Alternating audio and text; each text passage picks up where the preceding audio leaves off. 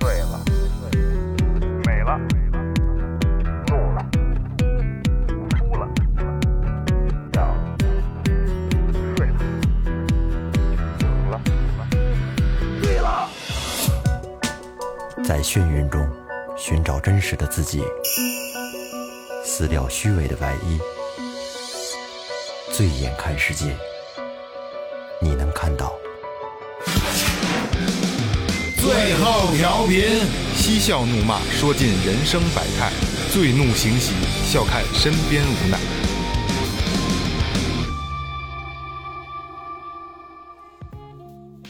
Hello，大家好，最后调频，我是萌姐。哎，将军的马，羊群的狼，粮仓的耗子，老板娘，这是四大肥啊！大家好，我是二哥，A K A Second Brother。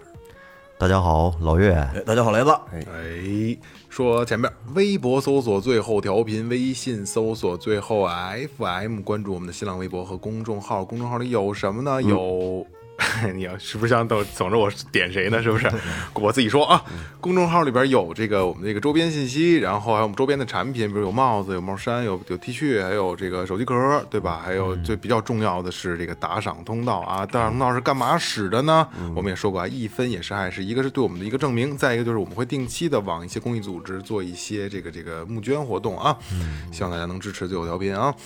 呃刚才说那什么公众号是吧？啊！有好多听众也反过反过，不知道这公众号是什么东西。你有微信没有啊？在微信里 搜一下公众号就知道了。哎听不明就这样是大还大学生呢，听不明白哎，是吧？不是说非要打赏啊，也也可以也可以看看咱们平常拍的那些东西也挺好玩嗯里。面好东西多着呢。对呀、没错没错，这个路得走啊，故事还得继续啊，继续继续什么呢？继续我们这个凶宅系列啊，盘点这个世界比较有名的几几所凶宅啊哎。今天是谁的故事？那今天我来给大家哎讲一个这个二老师的。对，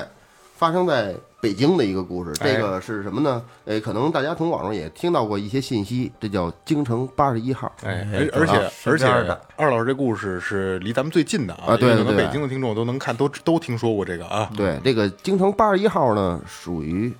呃给定为是东方四大凶宅之首，我操，它是最厉害的一个，因为里边的故事也比较多。嗯叫三少爷干尸真实事件，哦百年干尸诈尸导致灭门惨案。其实这这个我没去正经看，而且当时《京城八十一号》这个电影出来的时候，我也没看，因为我不太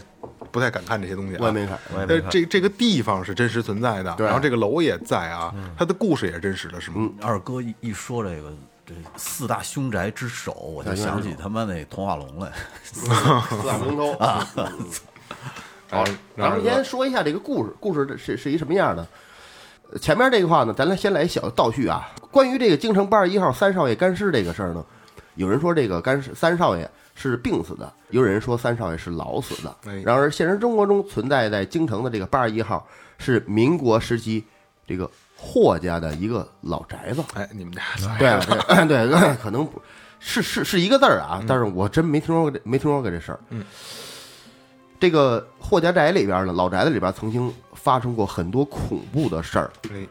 老宅的人无故惨死，并且还有人曾说见到了鬼。呃，那那个京城这八十一号这干尸到底是一什么情况呢？为了报仇，还是为了了结心愿？就下面来，咱们一块儿来探一下这这个秘啊。在这个传说当中啊，就这个八十一号这个楼有一条长达五公里的这个就这个地道，哦，嗯，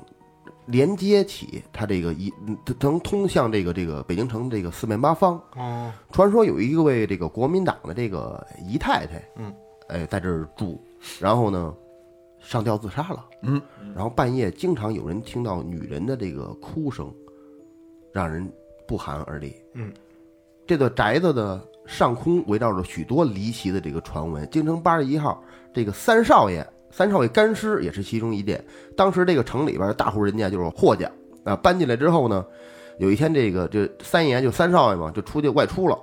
就霍家大少爷就把老三的这个夫人打晕了，拖到古宅的地道里。嗯，然后那个三夫人醒来之后，霍家大少爷想，嗯，就强是强，强奸对对对，就是想图谋不轨。哦，这这个嗯成了吗啊这事儿没听说这三少爷是在这三夫人呢，就誓死不屈。嗯，最后被霍家大少爷奸污，并且残忍的杀害了，哦，奸杀了就，啊还是对成对功对了，对奸杀了最后，是吧奸杀，玷污完之后，然后是活着杀的。然后活活着之后奸的，然后给杀了。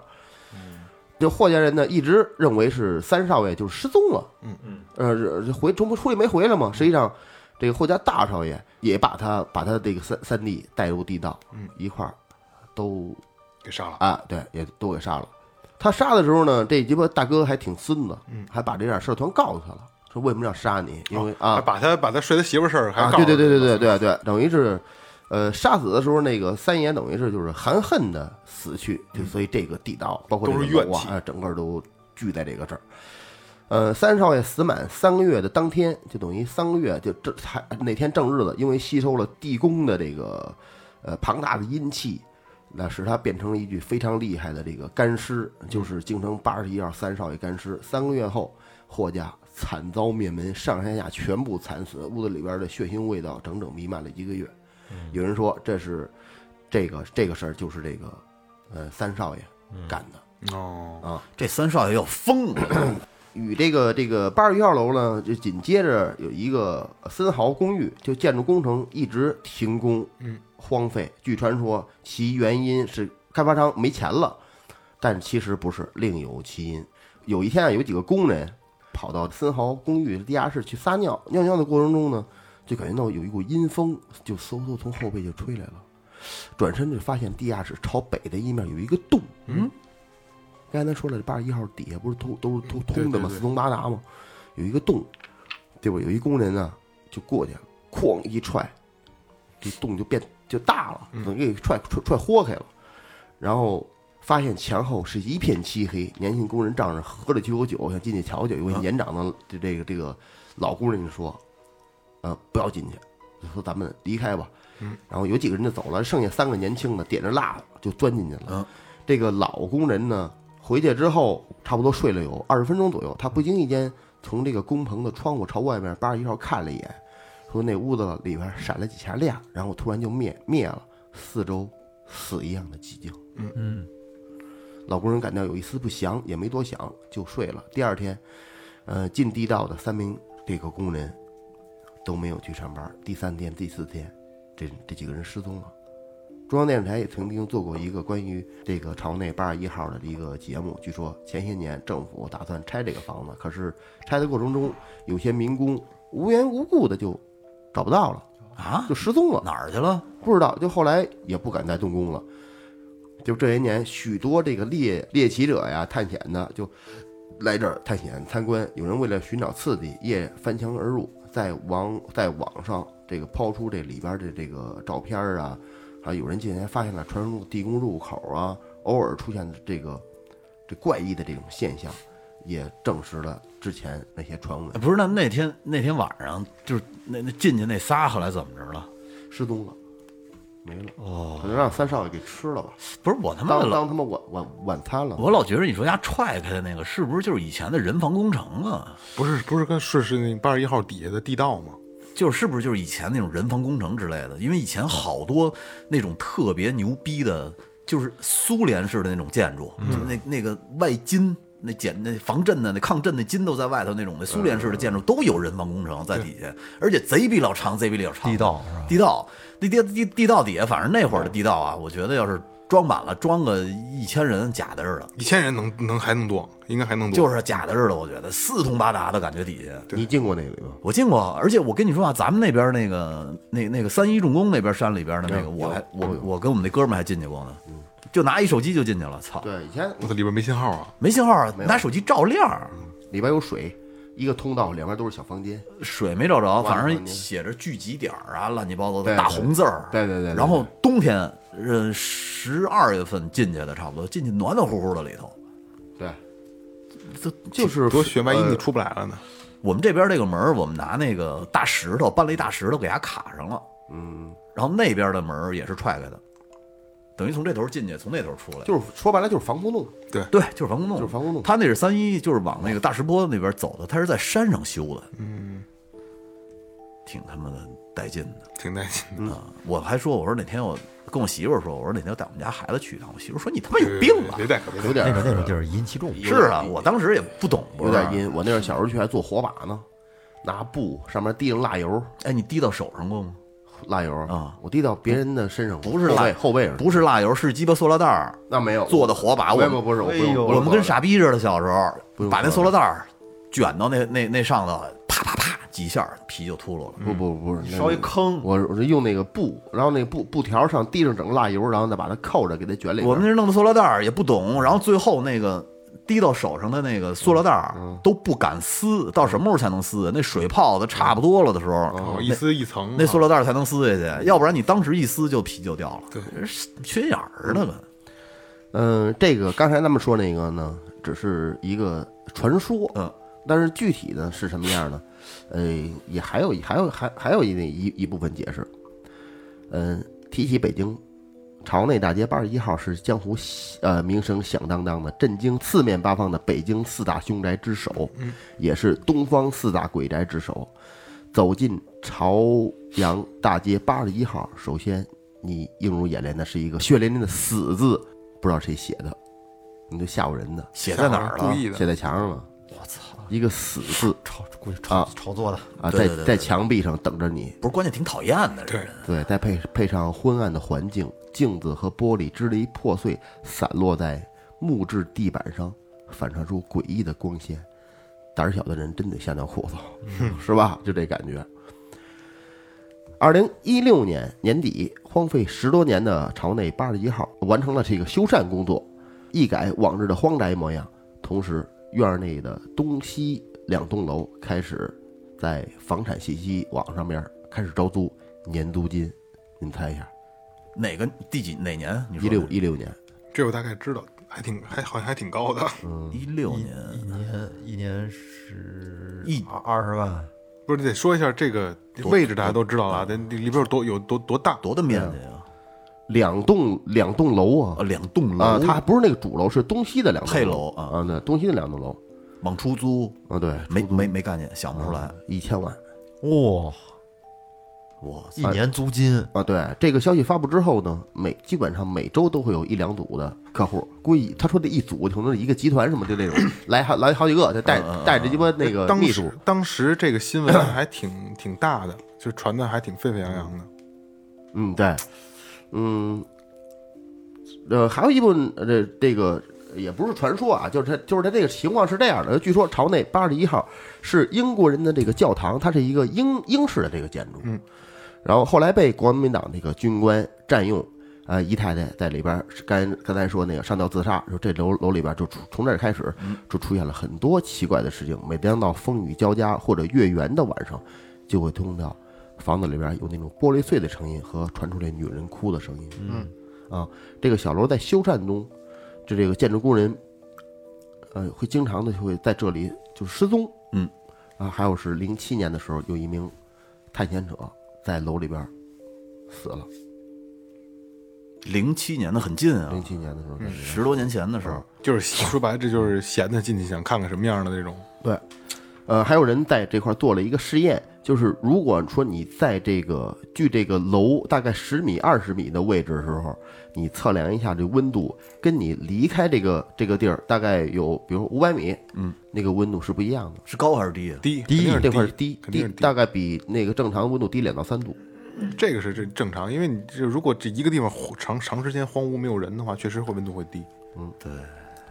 然后零九年的时候，那个天主教北京教区有关负责人接受采访的时候，他说八十一号是，呃，华北协和语言学校的这个原址是美国传教士在一九一零年作为语言训练中心和休息的这这样就这样一个地方。嗯一九三零年。呃，当传教士停止对学校财政支持以后，学校改为了加利福尼亚学院，开始招收学生，培养一些外交官啊、学者呀、商人呢和其他人才。嗯，呃，美国的中国问题专家费正清曾于二零三二年在这里边八十一号这儿还还上过学。操，你日期错了，不是二零三二年，谁说呀？二一九三二年是啊一九三二年，算了说错说错，一九三二年啊。新中国成立以后，小卢一直被政府部门征用。上个世纪八十年代，嗯、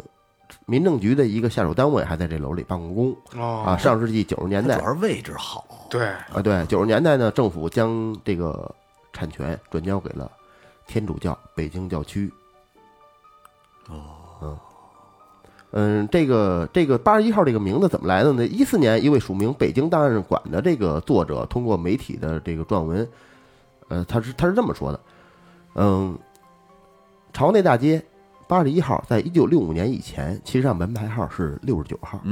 呃当时一共有五十八间呃楼房五十八间，瓦房八间半，灰房三间，灰棚三间，原是还有法灰棚就棚子呗，啊，就是棚子，放东西那种棚子。呃，原是法籍中国天主教徒朱德荣女士的住宅。嗯，啊，其夫是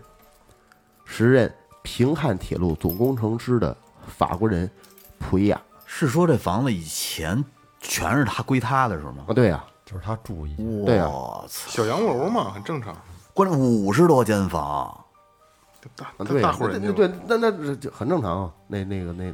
那个时候，民国时期有钱人就是哎，你说会不会那会儿就是给弄块地，弄块地给他盖一个，现现在也有啊。随便盖就盖个五十多间，日伪时期，由于这个朱德荣对法籍的背景，呃，未被日本人占据。这抗战胜利之后，一九四六年，朱德荣将院内西楼一层出租给天主教奥斯汀修女，哎，在这里修缮了一套一副这个普德诊所、呃私人医院。嗯嗯啊嗯，四八年五月五日，一位爱尔兰人筹集了这个好多钱，呃，在这儿呢设立了一个天主教堂。此后，这个堂主几经变动，由于教堂的这个经经济拮据，五三年，煤矿总局文工团还在这里租供租用了这十六间房，还以此地为基础建立了中国煤矿文工团，后来成为了煤矿文工团的家属宿舍。哦啊，一九六五年在整顿地名和门牌号中重新编排，原朝内大街六十九号被改为八十一号，当时也已经变成了大杂院儿。大杂院啊，这个地方变成大杂院儿。房子多不是？对，九四年的七月，天主教爱国会办理了朝内大院八十一号房产的这个所有权证，但是由于由于经济补偿，院中居民腾退工作进展缓慢，直到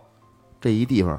呃，启动了拆迁工工程，院内的房屋才被才被这个腾空。而就在这两栋小楼开始拆除的时候，拆除工作被叫停，为什么呀？可能发生之前那点事儿了吧？哦，啊，出现那些事儿，因为说是危房啊，不具备条件呢、都这一大圈儿，我操！就一直没动。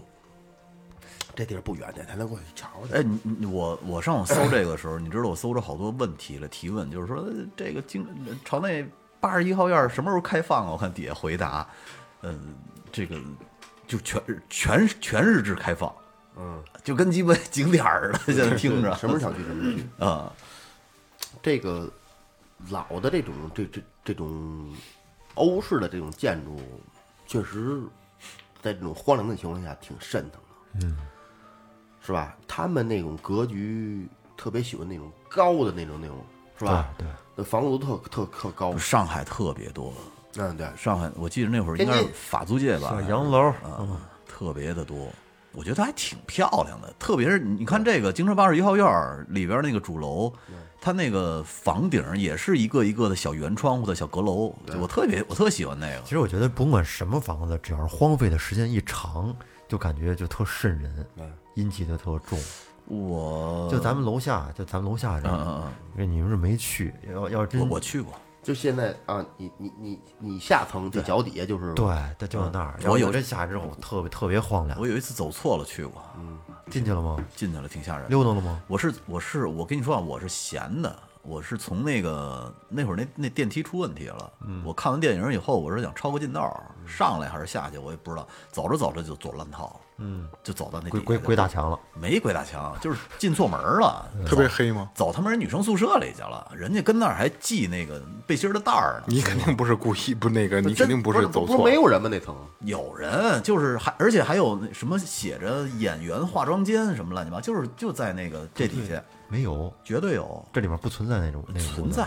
我跟你说肯定有，里边儿人还有人呢。我操，这这不他妈聊成灵异事件了？不是哪哪层有这哪层住人呢？就是四层，四层，四层就是电电影院那层吧？电影院是在四层。电影院在上头呢，我说的我说的是电影院那层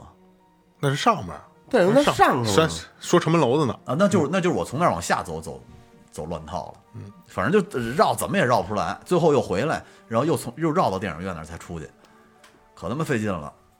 这个刚才二哥聊的是嗯北京的京城八十一号啊，可能这个一四年的时候，当时有一部电影叫《朝》，好像就叫《京城八十一号》。开始叫朝内八十一号，后来改成了京城八十一号哎。对对听着不是更牛逼啊吗？当时那部电影是 是就叫《京城八十一号》啊，我记得里边有李菁，好像是吧？有李哎菁，对有对吧有有？好，他也是说是相声那个对对对对对。对，有他，嗯然后他也是根据这个原有这个故事可能加以改编嗯啊，也是什么霍家三兄弟什么这个那个的，啊然后什么什么阴宅这个那个的啊，也跟这有关系啊。凶宅凶宅，凶宅，凶宅。呃，但是具体 阴宅变鸡巴变，操，变墓地啊别了。目的。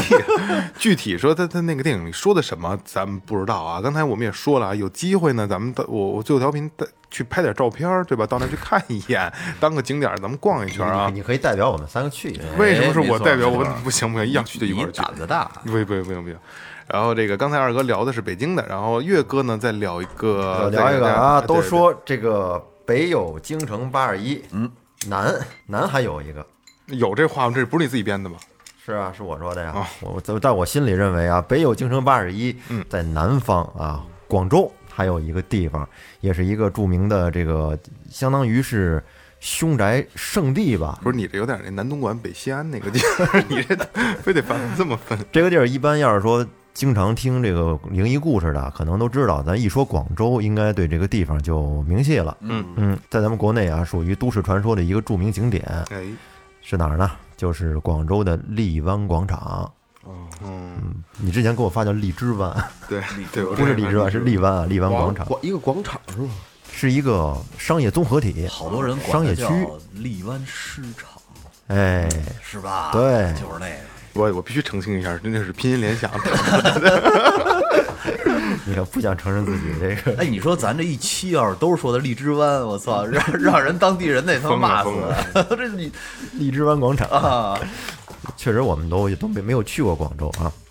荔湾广场在这位置啊是在广州市的黄金地段下九路，嗯，是一个集居住、饮食还有购物娱乐于一体的一个商业综合体，是一个大商场。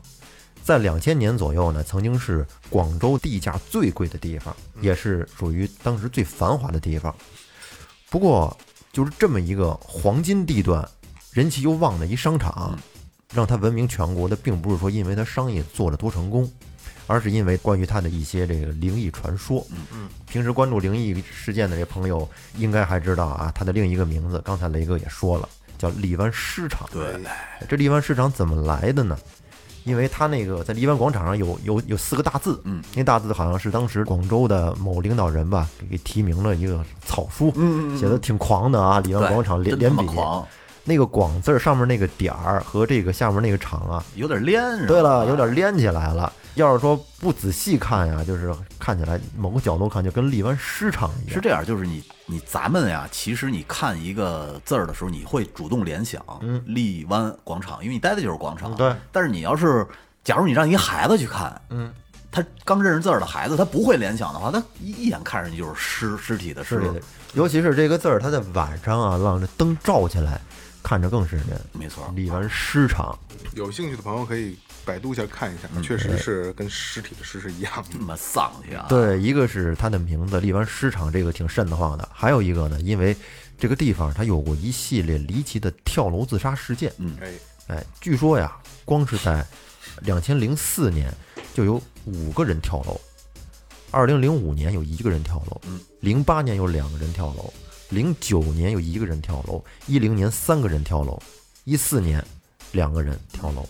一六年三个，一七年一个。你知道人当地的那个幺二零都骂街了，因为这事儿，你知道为什么吗？嗯，说丫那地面是他妈花岗岩的地面，所有人跳完楼以后都是摔成一滩，哦然后那血溅一地，内脏血、内脏和这个脑脑袋的这个碎壳，嗯所以这些人都得搓，特别麻烦啊！你操你你整尸体好弄，他妈一摔摔一摊，然后这帮幺二零的都得搓完了以后去弄，他骂街了，人已经开始。你说这邪门啊，好多人都爱上那儿跳楼去。嗯，他就是有一个这个从众效应，好像是。对，在二零一四年，还有一个比较离奇的这个跳楼事件，是一个男子啊跳完楼之后呢，还砸死了一个逃亡十七年的通缉犯哼，操，行，临死还立一功，啊！这逃亡逃了十七年，没想到在这儿他逛上商场让人给砸死了。嗯你知道，我我我给你查一个啊，前两天有一个真实的事儿，就是一个小女孩儿被砸死了，在哪儿啊？就是在外地，嗯我看也见也是跳楼。后来呢，人们就扒出来了，就是说被砸死的这个是他们家二胎，嗯，他们家老大也是因为一个病死了，这是生的老二，哟，然后又被砸死了，这这这多邪呀！这是反正哦，挺他妈瘆得慌的。老岳，你赶紧来你的接，着来啊，在这荔湾广场的一系列的传闻里边，最早也是就是最离奇的，还是和就是以前他的几任开发商的死亡事件有关。哦，不光是那儿说这个阴气重，不光跳楼楼的的，啊对开发商也有这种事。对他以前有过一些关于开发商的一系列的传说，也让这个事儿吧给他就蒙上了一层更神秘的面纱。而且呢，这背后还牵扯出了一个惊人的百年风水局的秘密。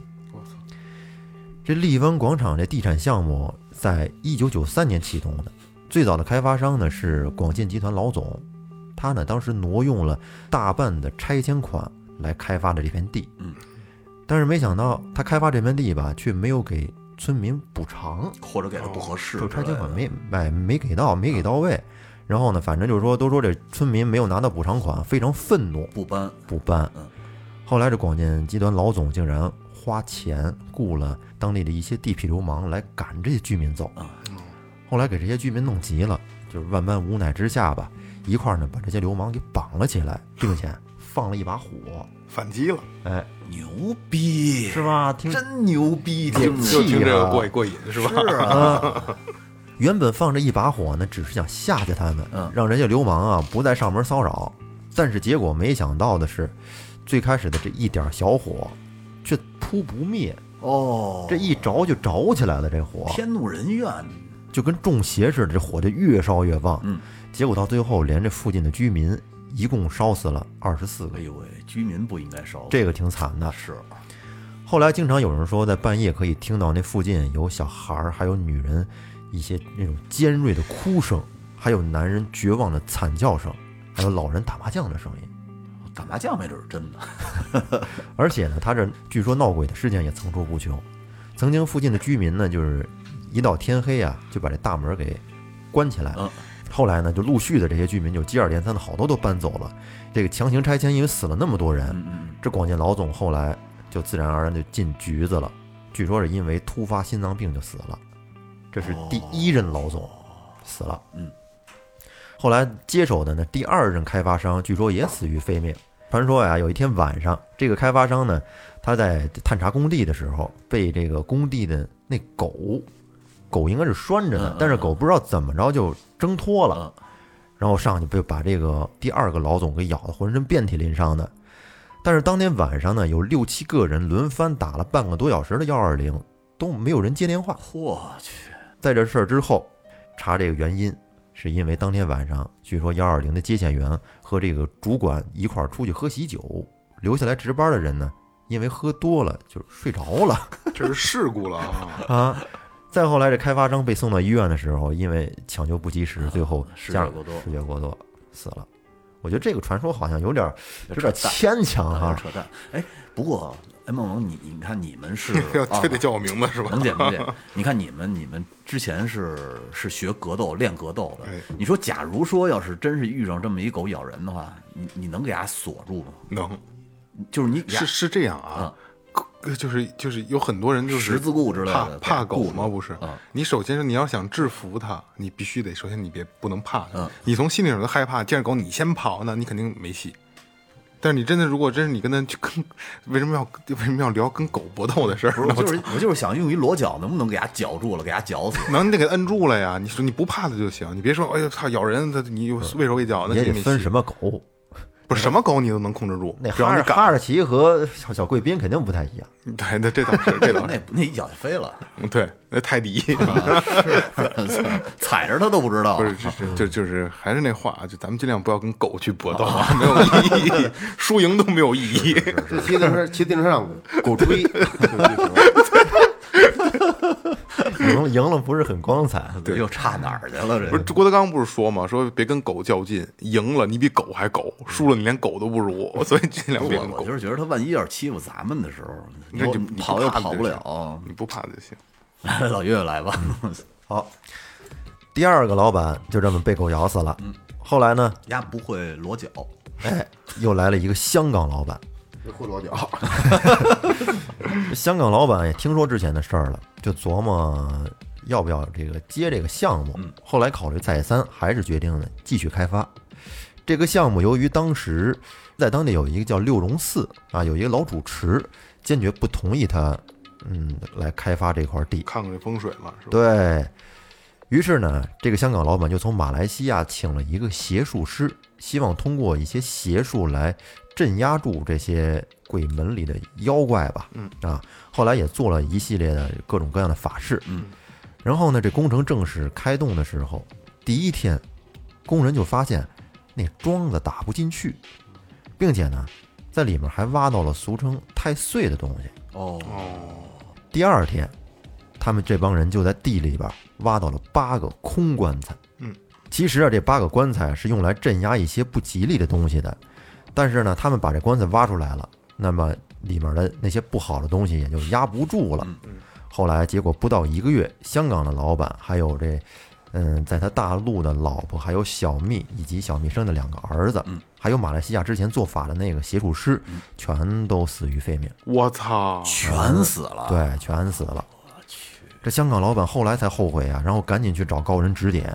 据说当时有一个高僧，他建议啊，把这八个棺材重新埋到地里边儿，然后又重新做了一场法事。嗯，据说还要折他十年的寿命，哦，才能化解这个事儿。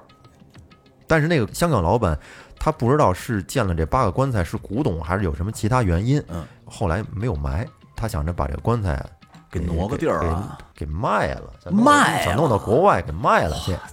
结果呢，据说这事情后来就暴露了，他和他的一个表弟，还有一个远房的亲戚，因为这个事儿进了监狱。最后呢，这个香港老板也因为脑淤血死在了监狱里边。嘿，哎，你知道那棺材干嘛用的吗？那棺材是镇魂的，你知道那升嗯官发财没有？我当时听过一个传闻啊，说其实他那个那那那是一个龙脉，嗯，然后他那那一块地呢是龙头的位置，那八个棺材是八颗龙牙，哦，说那龙牙的位置是极阴之地、极凶之地，所以拿那极个凶极棺材对去去去震镇压嗯一下它，可能是。把他给挖出来了，还想卖了去， 我操，他妈够可以的。就基是因就是说，从这风水学上看呀，这荔湾广场它这个格局呢是非常凶恶的，因为它中间这个商区那相当于一块洼地，嗯然后呢，这个它周围还有一圈楼，有有有，好像好像四栋还是几栋，有有有几栋八栋楼楼，嗯是吧？那几栋楼呢，就是在这个它的四周，然后呢，正好这风从这个广场中间穿堂过，被称为穿心煞。它这相当是一这么一个户型，不是一一个呃，应该怎么说呢？是一个局一个俯瞰图嗯啊，对你俯瞰的话，就是相当于是呃，左边是四栋，嗯，右边是四栋，中间是一个大圆圆盘形对没错，对。这你俯瞰的话，左边这四栋和右边那四栋都像棺材似的，因为它是长方。，嗯对对对，嗯，就感觉是杵在那儿两，没错，两个没棺错，材没错。哎，而且刚说这荔湾广场正中间那玻璃的圆顶，那圆顶是好像蓝色还是绿色啊？那个东西是汇集聚集戾气的啊，也增加了那穿心煞的杀气。哦。另外呢，广场的内一层，就刚才说那个说过风那个穿心煞啊，你听着就狠，这东西。听着就虽然你咱不懂，对对但对你听对什么对什么对煞，穿心还煞穿是心吧煞，我我操，太凶了。我就挺奇怪的，你说那么多懂风水的，为什么当时盖时候这么瞎逼盖呢？肯定是找了一个不瞎瞎我逼觉得不是懂的呗。是不是有人故意要害谁似的感因觉？为这东西咱不知道有没有标准答案啊，对对对是吧？这不同的可能不同的风水师他理解的也不太一样吧而。且那是也那也不能把穿心煞理解成鸡巴招财进宝了呀。 而且在在我看来啊，就是很有可能就是怎么说呢？就因为呃是出了事儿以后，传说故事才会来嘛，就越传越深对对对对对，可其实这些东西也可能是传说啊，对对对并不一定是真的。也许是风水师一看啊，这这这是这是一大吉的一个风水啊， 我能对吧 啊破，你给我一百块钱就行了。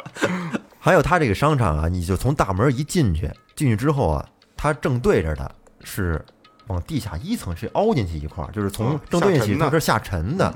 在这个咱们中国传统的风水格局里边儿，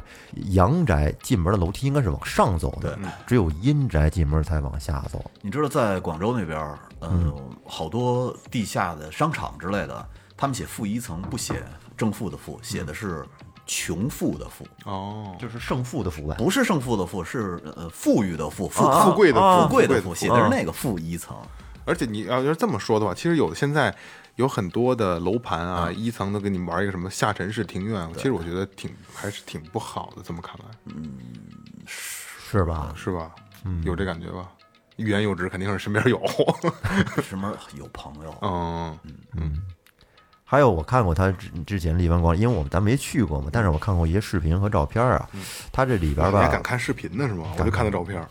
就是还有一些这个里边特奇怪的地方。你比如说这电梯，它这个电梯你就看着，你从正门看着，它电梯是 X 型的，一层一层一层往上摞起来的 X 型，就是交叉电梯，交叉电电梯，，应该是它是应该是是不是一边滚儿梯啊，你说那是滚梯，就是从一边上，然后下的话是不是从那边下啊？不不，这这这是这样啊，这个稍微有点牵强，这肯定是故事给你带的，一定要给它附加一些色彩。其嗯这实我想象的很多的大型的。就是广阔的一通体的商场嗯啊，做那种滚梯 X 型的特别的多。其实，但是嗯老岳一说完这个以后，我第一个想起来的就是古代的时候，好像要要这个君王要试一下威，就让他们的武将都把剑交叉起来嗯啊，就啊让让人从剑底下过去，是吧？有点那种感觉对似对的。对，还有呢，就是作为一个九十年代的商场来着，我觉得它那个格局还是挺新颖的，嗯就是那种中间是空的吧，你商铺都在四周，嗯，然后呢，每一层的外壁上面还挂着一些装饰品，就像木头桩，嗯，那个木头桩就从照片里看起来特别像棺材一样，竖着的长方形的这么一个，就挂着一块儿一块儿一块儿的。远看就是个小棺材，对，远看是有点像。嗯，还有就是有一些商铺的玻璃上啊，就是会画有一些符咒一样的东西。嗯，据一些去过的朋友回来说，他们的真实感受啊，嗯，据说这个荔湾广场它这室内是完全对称的，而且呢缺乏一些显著的标志，再加上呢里面这种这些通道啊很绕，所以说在室内走特别容易迷路。因为有很多人反馈说去过之后在里面容易迷路，挺讨厌的。嗯，像那样的话，其实也不利于消防疏散。对我小的时候就老带着我的那些好朋友，就是我小学的时候故意走迷路，嗯，往城门那边，就那个那会儿我们家住的那边，嗯，我记得特清楚，我跟我们一哥们儿说，我说我说得了，咱们走迷路了，我说你看我这个，我拿了一竹棍儿，前面拴了一绳儿，我说我一抽，啪。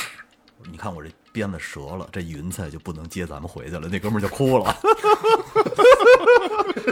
真幼稚。 后来我给我吓得，我说别别哭别哭别哭，我说我我想办法，咱们能回去你鞭子折了，一抽折了，啊！一抽啪折了，然后我就跟他说：“你看我这鞭子折了，这云彩就不能接咱们回家了。”太坏，那哥们儿就哭了。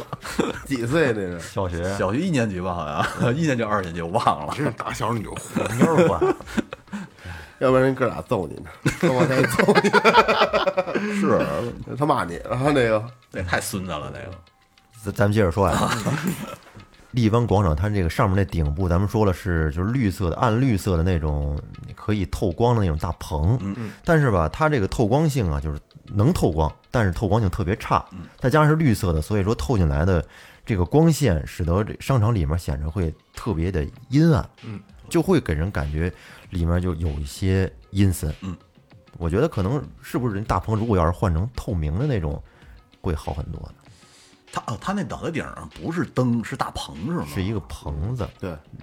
绿这色也的，这采光板，我觉得是不是设计缺陷？那么大一大商场弄一大棚子，就是弄进来显得里面特阴森。